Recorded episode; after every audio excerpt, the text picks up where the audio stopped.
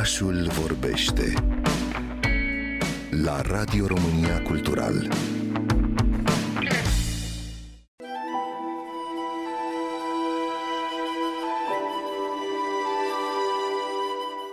Adaptările sunt o parte importantă a culturii populare, de la ecranizarea Lord of the Rings, la metrourile lui Gluhovski, la chemarea lui Cthulhu de la Metallica sau la multitudinea de spin-off-uri din mediul romanului grafic. Robert Stam, teoretician specializat în semiotica filmului, conceptualizează acest demers derivativ de a adapta ca pe un proces de dialogare între artiști, totul cu scopul de a ajunge la o înțelegere mai profundă a subiectului în cauză. Așa se face că mediile s-au întrepătruns în moduri exotice de-a lungul anilor. Unul dintre cele mai iubite medii de exprimare ale ultimelor decenii este animeul japonez, care în majoritatea cazurilor adaptează mangaurile originale. Particularitățile sunt deja profund înrădăcinate în cultura populară. Desenele ultra detaliate, ochii mari și expresivi, siluete care sunt direct complementare cu personalitatea personajului și un fir narrativ împărțit pe arcuri evolutive ce se întind în zeci, sute de volume, printre printre multe altele.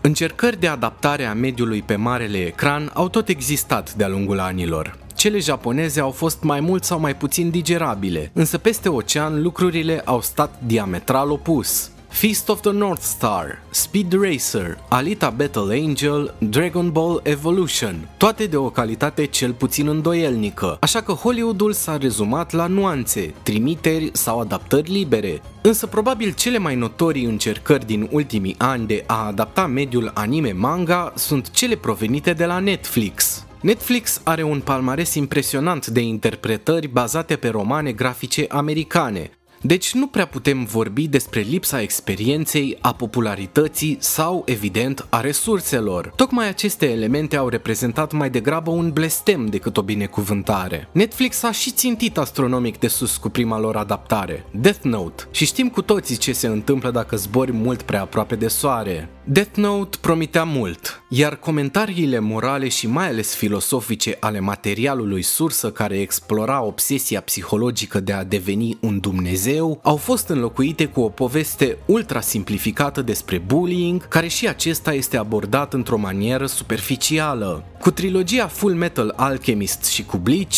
Netflix s-a confruntat cu dificultăți în condensarea poveștii complexe a animeurilor sub forma unor lungmetraje, iar Cowboy Bebop a avut parte de aceleași greșeli care au nenorocit adaptarea Death Note.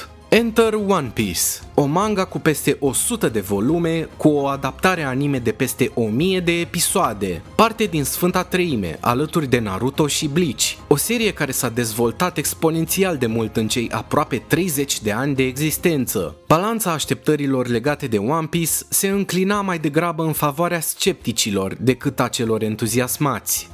Dar One Piece a fost și este un succes. Ne aflăm în cea de-a doua săptămână de când s-a lansat, iar serialul este în continuare pe primul loc la nivel global cu peste 37 de milioane de vizionări. Spre deosebire de tentativele anterioare ale Netflix de a da viață personajelor prin imitări vizuale sau recreări ale momentelor iconice, One Piece funcționează prin faptul că pune în valoare cu adevărat aspectele importante și anume a nu-l face să pară fantezist doar de dragul de a fermeca superficial. One Piece se concentrează să creeze un spațiu aproape palpabil, organic chiar, în ciuda excentricității bizare pe care o portretizează. Prin efortul de a canaliza energia sensibilităților estetice unice ale lui Eiichiro Oda în designul vizual al producției, dar și prin popularea scenelor cu o mulțime de personaje de fundal, gândiți-vă la cantina de pe Tatooine din Star Wars, Netflix adaugă la autenticitatea universului. Plasat într-o lume modelată de mituri, monștri și pirați, One Piece spune povestea unui băiat care debordează de optimism, numit Monkey D.